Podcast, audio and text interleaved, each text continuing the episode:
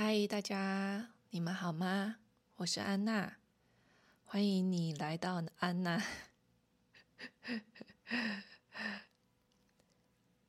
昨天呢，我跟说书人去住了一晚金华酒店。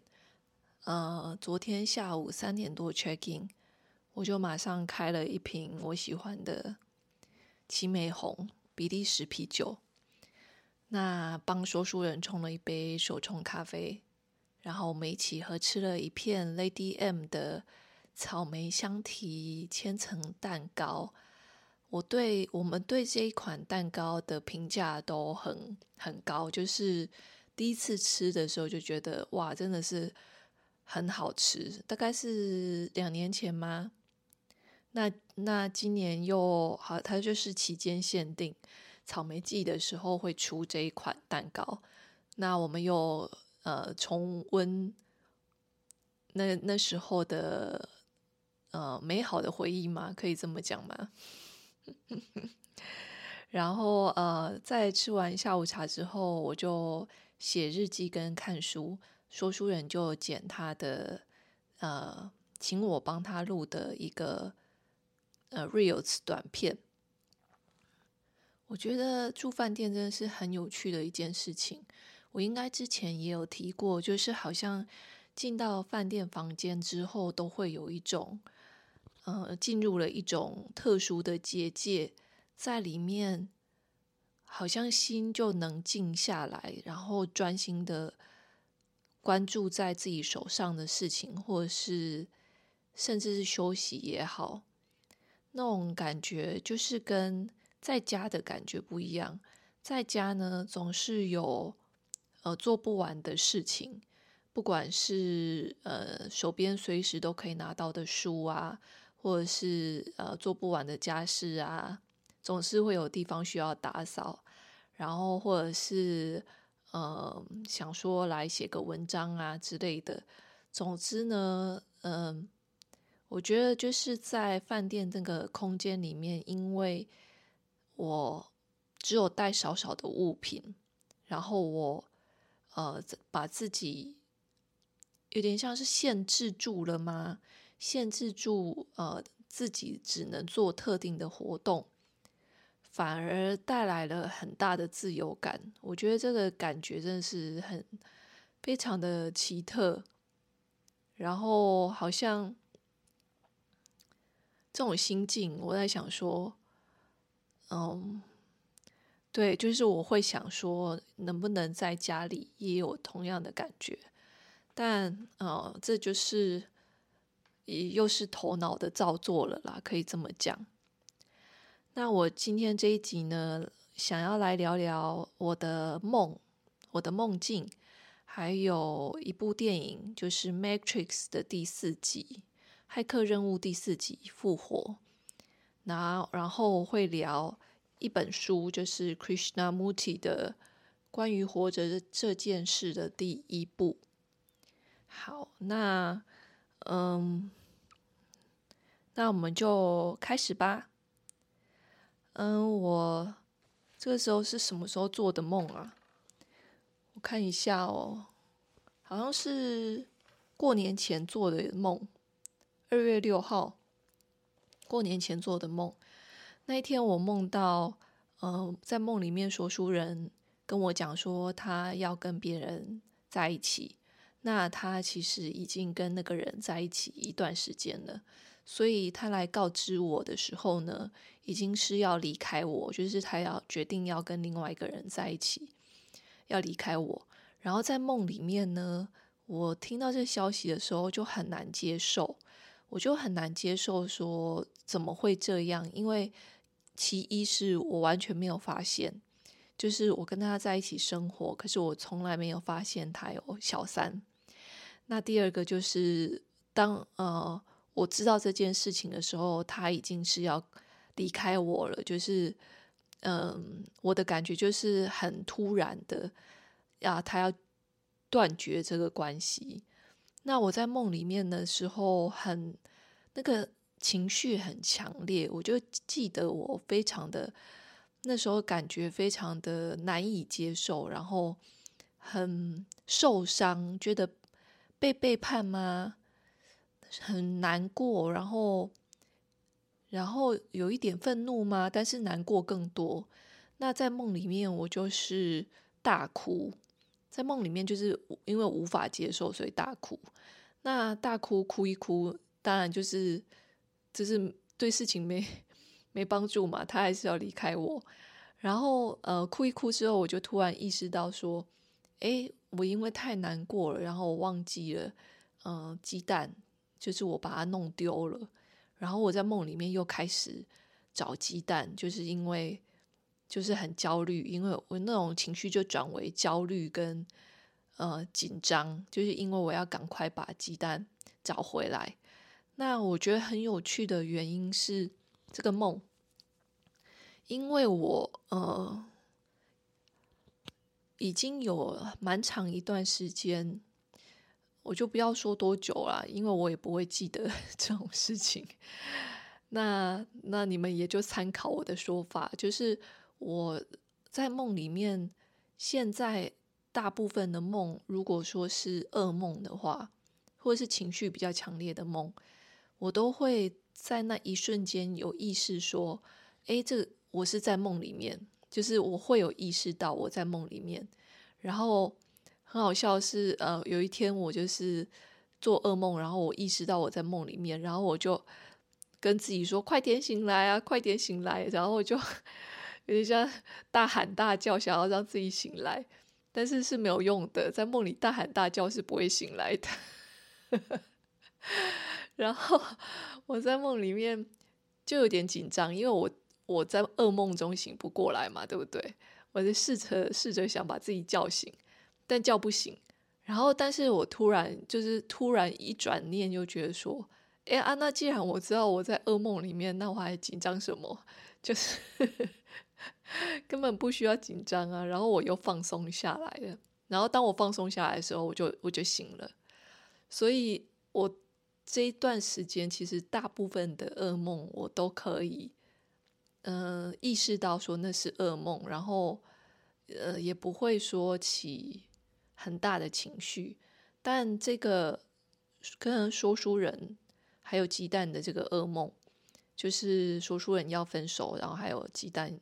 不见了，这个我觉得真的很有趣的原因是，呃，我这段期间，我以为，我以为说我失去什么都没有关系，就是，嗯、我之前几集有聊到说，失去生命没有关系嘛，失去身外之物都没有关系，然后我也有一种感觉，就觉得说，那如果说说书人，呃，离开说书人的话。也没有关系。然后鸡蛋离开我，就是他的死亡或者是什么的，总之就是都没有关系。就是我的，可以说我的表意识吗？我自觉得自己是可以接受的，但在做梦的时候呢，那个情绪的强度就完全不是我自己想的那样。诶，那个情绪的强度就是我没有办法接受，然后。我的反应很强烈，那我觉得，当然这也可以看我怎么怎么诠释嘛。这个一个诠释就是我意识到说，诶，我真的没有放下诶。那第二个就是，呃，梦其实很常是，呃，有点像是抒发情绪跟抒发，呃，你表意识无法抒发的恐惧。所以，那也有可能是我做的那个梦是在帮我抒发我的小我，或是我的表意识，呃的恐惧吗？那恐惧抒发了，是不是就是就可以比较没有恐惧呢？我不知道。那总之就是这个梦很有趣。那刚好我在过年的时候呢，就重复看了《Matrix》第四集《复活》。那我就很爱，我很爱这个系列，这个这个这个呃四部曲。那第四集呢？第四集相对的，嗯、我没当然没有前面三部曲那么惊那么惊艳，但是呢，四部第四部曲，我觉得他把事情可能讲的更清楚吗？还是是我觉得我看懂了？就是嗯，第四集呢，其实就是呃，我要来剧透咯。就是如果你不想要被剧透的话，Netflix 上面有这部电影，那你可以看完再回来听。就是第四集是在讲呃，男女主角在第三部曲的时候不是都死翘翘了吗？就是他们都死，我们以为他死掉了，那其实机器人是哎，机器世界并没有。并没有把他们，就是他们有把他救起来，然后又把他们放到那个有点像是那个茧，把他们放到茧之中，然后让他们的意识来到这个虚拟的 Matrix 里面。所以，呃，Neo 在这个男主角就是基努里维 Neo，他在电影里面一开始就是他。以为他以为自己是一个游戏设计师，那他以为说前面那个 Matrix 前面三部曲所发生的事情，都是他做出来的游戏的情节而已，就是他以为那都是假的，然后他他实际上是一个游戏设计师，那那是他做出来的，也像是游戏的巨作，非常的。呃，经呃，就是有点像是很畅销跟热卖嘛。那他，但是他的心中一直有一种怪怪的感觉，他就是一直有一种怪怪的感觉，不对劲的感觉。那我觉得很有趣的是，这个不对劲跟怪怪的感觉，其实他在《Matrix》第一部曲的时候，就第一集，他也是一个工程师。软体工程师嘛，然后他也是一直觉得说怪怪的，但是他说不上是哪里怪，但是他就觉得怪怪的，所以到后来，呃，就是在 Morpheus，就是那个，嗯、黑人那个来来找他的时候，来找他的时候，他才会决，他才会决定要吃下那个红色的药丸，那个红色的药丸就是。让他觉醒，让他醒过来的关键。那那但是呢，在四部曲里面，在第四第四集里面呢，他就是一直觉得不对劲，但是他的心理医生就一直说：“诶，你有自杀倾向啊，然后你会幻有幻觉啊，所以你要吃这个蓝色的药丸来帮你保持你的神志清醒。”那那个蓝色药丸其实就是把它锁在那个 Matrix 里面的东西，让他一直呃日复一日的做他那个所谓的游戏工程师的工作。那嗯、呃，我觉得很有趣的是，那所以在虚拟世界，就是这个 Matrix 里面的是我们的小我吗？那些小我，就是我们以为我们的身份，然后我们要追求的是，比如说做出一款很酷的游戏，或者是什么的，或者是我很很享受一些感官刺激，这些都算是小我他们就是在迷失在虚拟世界中的状态。那最后呢，就是 Neo 他后来是因为。呃，也是被找到，被找到，然后他们唤醒他，所以他后来还是吃了红药丸，然后他醒过来。那他醒过来之后，他就开始找 Trinity，Trinity 就是女主角，就是他他的呃，算是男主角的呃生存最大的动力嘛，可以这么讲吗？然后他找到，其实他他在日常生活中，在还没醒来之前。他就已经有见到 Trinity 了，可是 Trinity 在那个时候还是一个妈妈，然后有结婚有家庭，然后有三个小孩，然后他们每天或者是呃常常会在咖啡店相遇，然后都有一种似曾相识的感觉。可是可是呃一个是有家庭了嘛，然后男主角就是觉得他没有办法去打扰。这个这个女生，但是他其实就是深深的受到他吸引这样子。那在 Neo 醒来之后呢，他就去找 Trinity，他就去找他，然后想要想要呃把他唤醒嘛，想要他跟他走，但是他又觉得说，呃，因为对方有家庭，所以要不要走还是要看这个女生这个 Trinity 的意愿。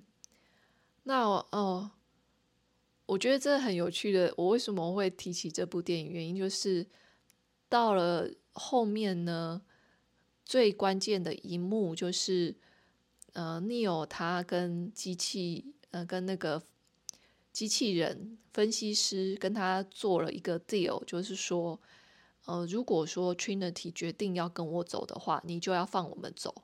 可是如果他决定，要留在 Matrix 里面的话，那我就任由你摆布。那结果最后呢？那个就是我觉得机器人厉害，他就是在这个时候呢，就召唤了召唤了那个 Trinity 在里面，在 Matrix 里面的小孩。然后呃，其中两个就跑来跟跟妈妈讲说：“妈妈妈妈，那个。”那个最小的那个，他手摔断了啦，他在医院啦。你赶快，我们赶快去去找他，这样子。就是那两个小孩来叫他说，呃，有另外一个小孩受了伤，这样。然后，嗯、他就心动了，他就觉得他，他就跟着那两个小孩走到门口。然后这个时候，他的先生就硬拉他，就有点像是拉他，拉他说。Tiffany 就是其他的那个在那个虚拟世界名字叫 Tiffany。他说：“Tiffany，快点，我们来不及了，赶快走。”然后，然后这女主角就突然 抓狂，就突然抓狂说：“我真的很讨厌这个名字，你不要再叫我这个名字。”然后 她就是就把她的那个虚拟世界里的老公揍了揍了一拳嘛。然后她就回头去找那个男主角。然后后来他们当然就是因为机器人根本不可能这样就放他们走嘛，然后就把就追追杀他们，然后他们两个就逃到了呃高楼的顶楼，然后最后他们决定往下跳。就是如果他们真的是觉醒的人的话，他们就会飞得起来，他们就能飞得起来。如果他真的很清楚这只是个梦的话。他就会飞得起来，但是如果他就是还是有恐惧，或者是说还是有质疑的话，他就会往下掉。然后我那时候看这部电影的时候，觉得哇，真的是，呃，很深受撼动嘛，因为最后飞起来的是 Trinity，是那个女主角，是那个女主角飞了起来，然后她就是很有信念。然后他愿意放弃他的小孩，就是虽然那是假的，但是他愿意放弃他的小孩。然后我就回到我的梦，就是我做的，我做得到吗？就是如果要抛下孩子，如果要抛下所有的一切，然后我才能觉醒或者自由的话，我做得到吗？然后。呃，我愿意吗？我我觉得就是从我的梦里面来看，我应该是 执着心非常的强，应该是没有办法。然后，然后我我就想到说，嗯，我每次写文章写到鸡蛋的时候，我都会形容它是我的小狐狸。然后，小狐狸就是这个比喻，就是。小王子里面，小王子跟他遇到的小狐狸之间的感情跟关系。那小王子最后就是为了玫瑰，为了他那个他原本出发的那个星球的玫瑰，所以他离开了他的小狐狸。然后我之前写文章的时候，我都写说，我不会为了任何人事物离开我的小狐狸。但是我在想说。哇！所以圣修伯里的那个小王子，他在讲的玫瑰就是我我们的真我吗？就是那个实相吗？就是那个本源吗？就是我们，就是会不会在这个人世间玩的太开心，然后或者是说，呃，太执着于一段关系，然后让我们忘了说，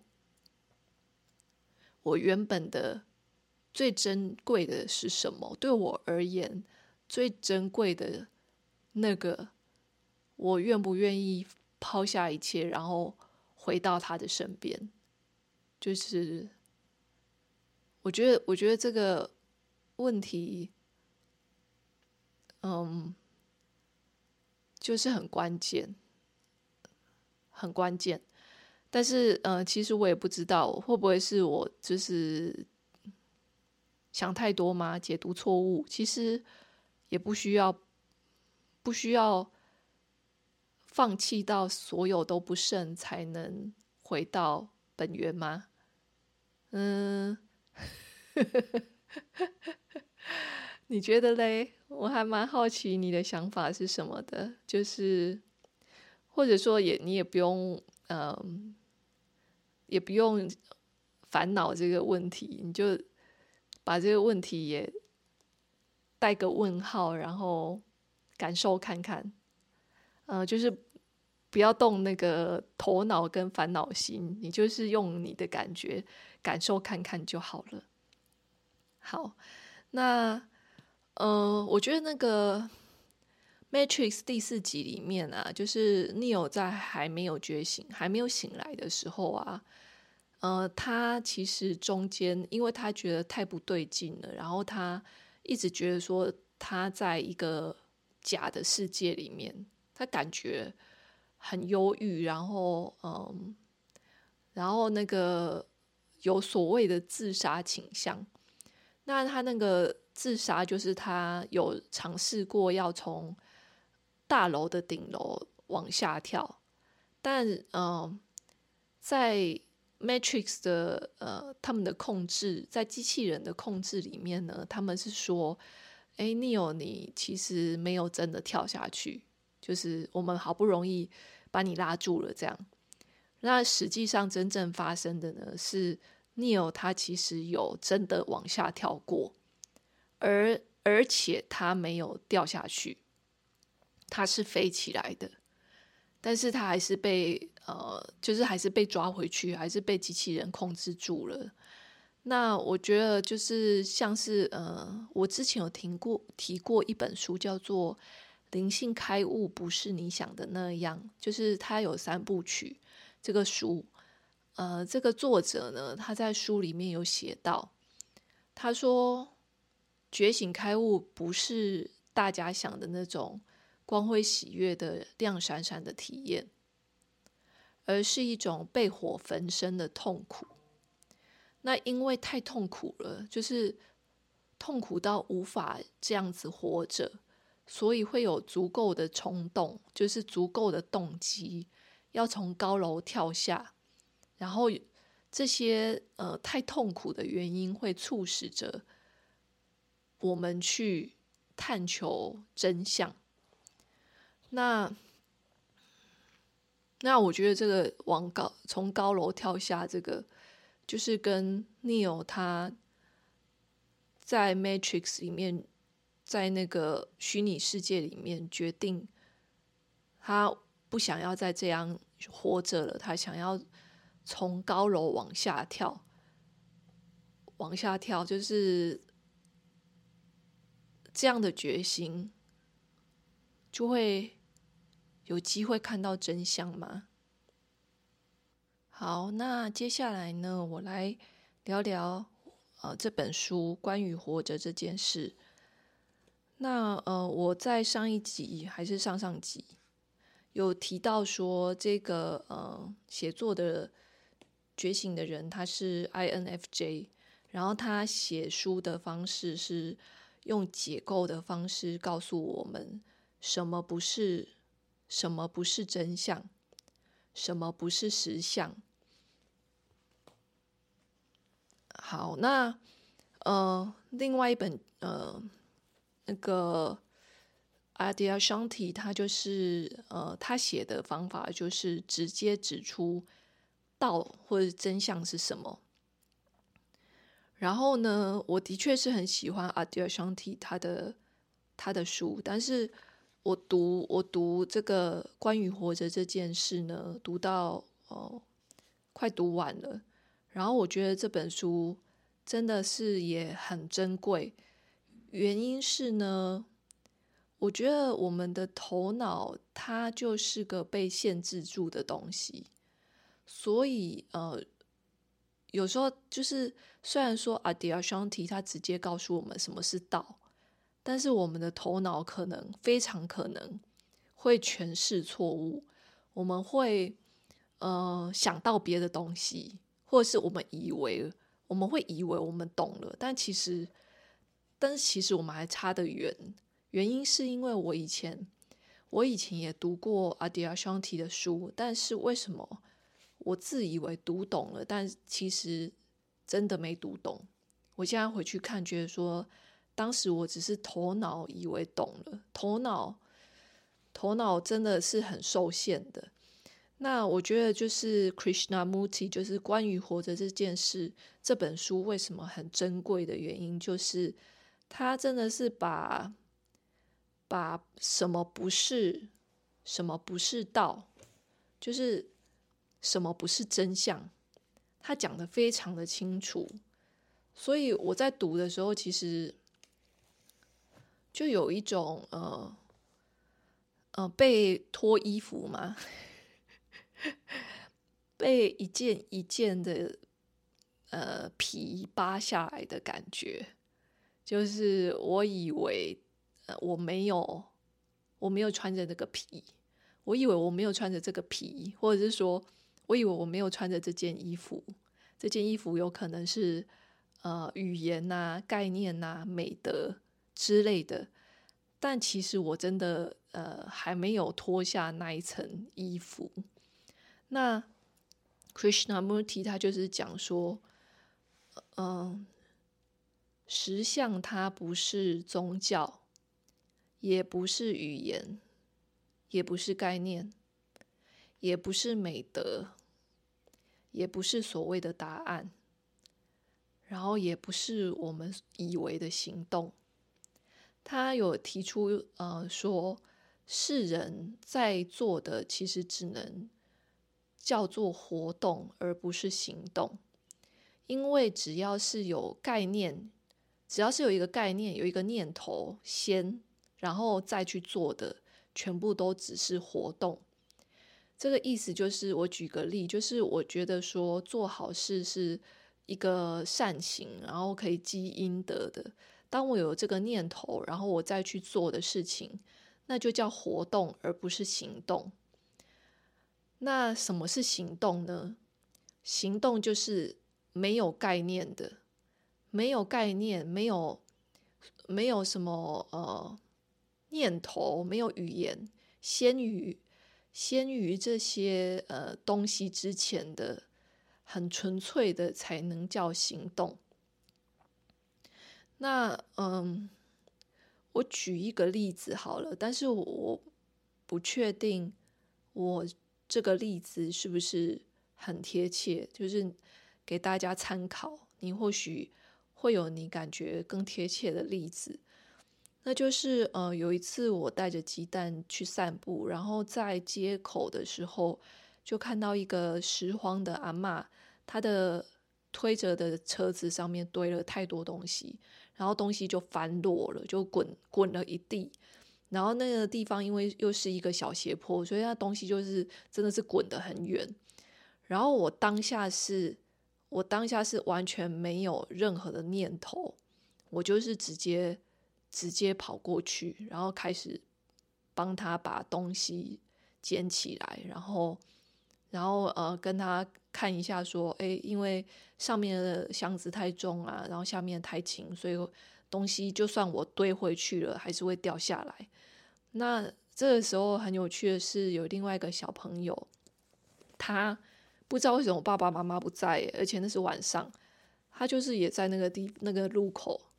可能他妈妈在全家便利商店里面之类的，然后呢，小孩也过，就是过了马路，然后在呃这边想要帮忙，然后我就跟那个小朋友说：“哎，那你帮我牵着鸡蛋好不好？我就把牵绳交给那个小朋友，然后我就帮那个阿嬷帮他把东西就是捡起来，然后呃，那真的不是，那真的没有概念，就是那没有什么念头先于我的行动之前，我就很直觉的行动了，然后呃。老实说，我必须老实说，以前的我是会先有念头才会有行动的。我会可能会东看看西看看啊，看有没有别人，嗯，离那个阿嬷比较近的已经动手帮忙啦，或者是说，嗯，总之就是会有很多念头先于行动之前。那我觉得那一次是我真的感觉到是。没有念头，然后我直接行动。那我觉得说，没有念头的行动才能叫行动。那如果说有了这些，嗯，有了这些，我们人世间命名已经命名的任何东西，先于你的行动之前，那就只能，那不能叫行动，那只能叫活动而已。好，我好像在讲那个绕口令。我希望我有把事情讲清楚。然后，呃，我想要分享几段我觉得他写的很好的地方。等我一下。好，这段是在第八十八页，他在讲重复诵念跟感官刺激。他在讲的是念念经，或者是我们呃，对，就是念经，不管是。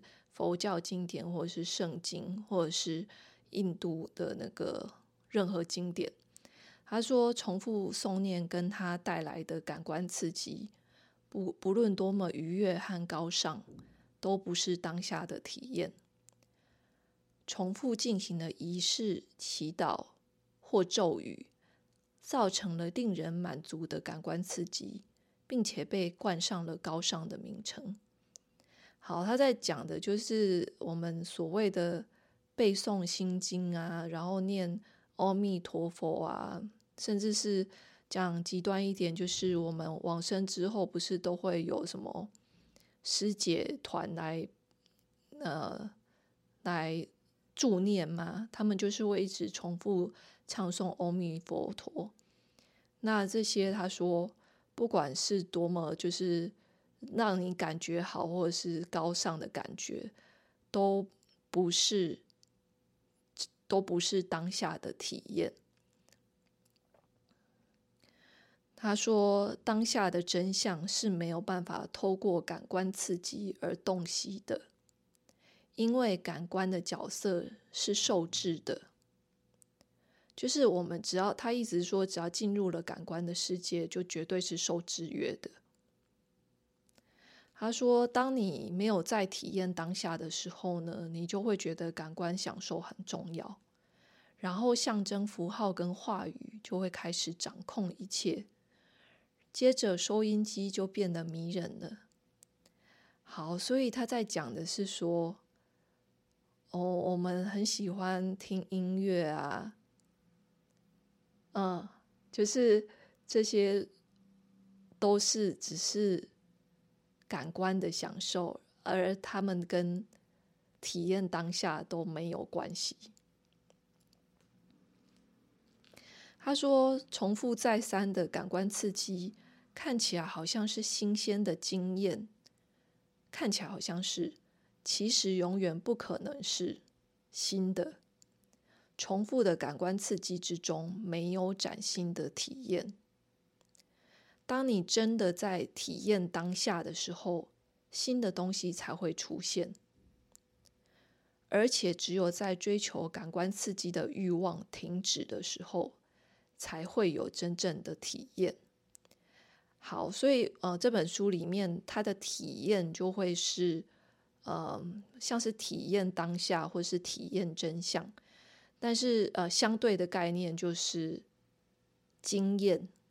他意思是说，我们的感官的世界所，呃，即使我们觉得说，诶，好像很新的这个经验，呃，都只是经验而已，它不可能是体验，不会是体验那个真相。那嗯，所以呃，他就意思是说，我们常常会可能有一种说法说，我们来这个世界就是来体验的嘛。但是我们知不知道什么时候体验已经变成经验了呢？经验就是呃，只要掺杂着概念跟记忆跟感官、感官的欲望、感官刺激的欲望的话，都是就会是落入了经验。那在体验当下的时候，你会很清楚说。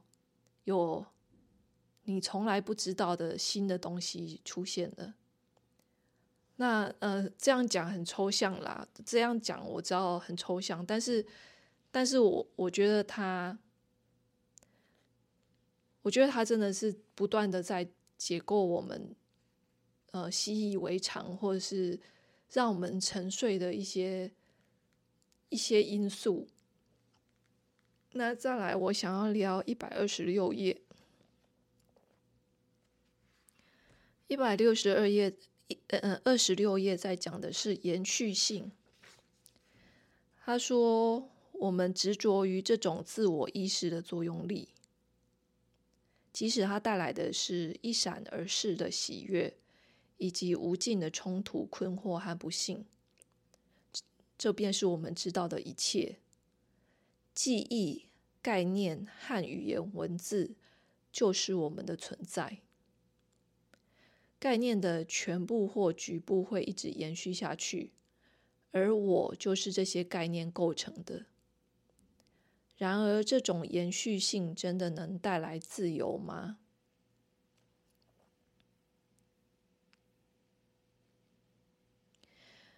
他在讲的是说，我。所谓的我，就是这个小我的构成，其实都是从记忆、还有概念、还有语言文字来建构的。我们用这些东西来制造出一种延续性的假象，就是说，这个我，就是比如说，我会说我的小时候啊，发生了什么事情啊，然后我开始说故事，这些都是只是记忆。概念还有语言文字，然后我就会误以为说我在讲的这个故事里面的我就是真的我，但其实这个延续性是假的，就是这个延续性你就给它一个名字好了，其实就是时间。我们所谓的时间就是这种延续性，那就是这种延续性真的能让我们自由吗？那，那你就会问说，诶，那怎么样才能没有受到记忆、概念跟语言文字的制约呢？就是我要，我不知道除了这些之外，我是谁？诶，是不是？就是如果把你所有从小到大所有的记忆，让你失忆了，然后让你不能讲话，让你失语了，就是忘记文字了。的话，那你还会是谁呢？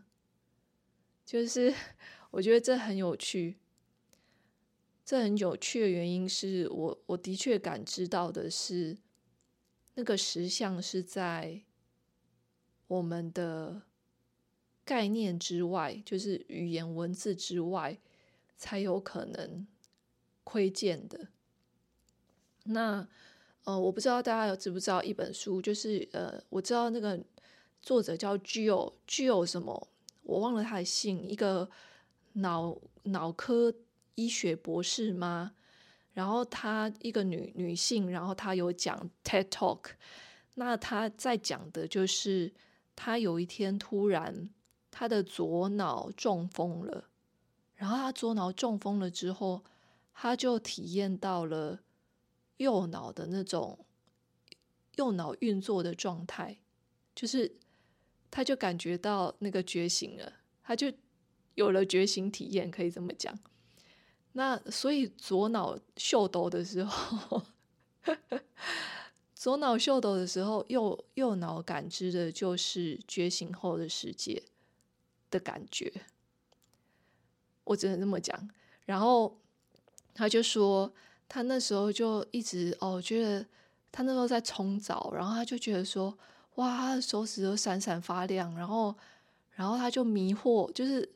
一直看着自己的手跟这些水还是什么的，就然后这些水打在身上的感受，然后他整个就是觉得说，哦，这是什么？这是感觉，就是呃，我们以我们 现实世界的语言，就是说他呛掉了，这样有点像呛掉了。然后他后来就意识到，可能他左脑还有一点功能，所以他就意识到自己不对劲，然后他就想要打电话求救。可是他打电话的时候，他就没有办法按那个数字，他没有办法拨电话，就是他没有办法按数字。那再来呢，就是当电话接通的时候呢，他也没有办法讲话，就是好像好像他可能就是咕哝的声音而已，然后没有办法讲话。然后还好他最后是有被嗯、有被。有被医治吗？然后他动了脑的，就是手术，因为他中风嘛，就去除血块那些的那个，还有之后的复健。但嗯、在他复健之后，他就写了那本书，那本书就是写他的他的觉醒体验。那有兴趣可以去找来看。好，我刚才喝了一下咖啡。还有水，啊，那我们现在来聊第一百三十八页，他在讲的是觉知。那我觉得这个地方真的是非常的精彩。他在聊的是解决问题这件事情。他说：“我们是如此急切的想要解决问题，我们坚持要找到答案，一个出口，一剂药方。”我们不思考问题本身，只是焦虑的想得到答案，而这答案不可避免的必定源自于自我投射。其实问题都是自己制造出来的，而我们却想要找到摆脱它的解答。寻找解答便是在逃避问题。好，他是不是讲的非常的有趣？就是他说。寻找解答就是在逃避问题。然后他说，答案跟问题并不是分开来的，答案就在问题之中。如果答案和议题是分开来的话，就等于制造了另外一个问题。很像绕口令，但我觉得他讲的是是真的。呃，他说，如果想要从得到答案的欲望中超脱出来，乃是洞悉问题的关键所在。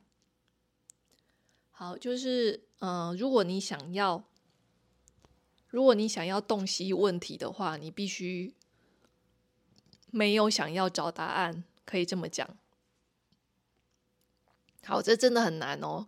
因为我觉得，只要我们意识到自己有一个问题的话，我们就是一直会想要找答案。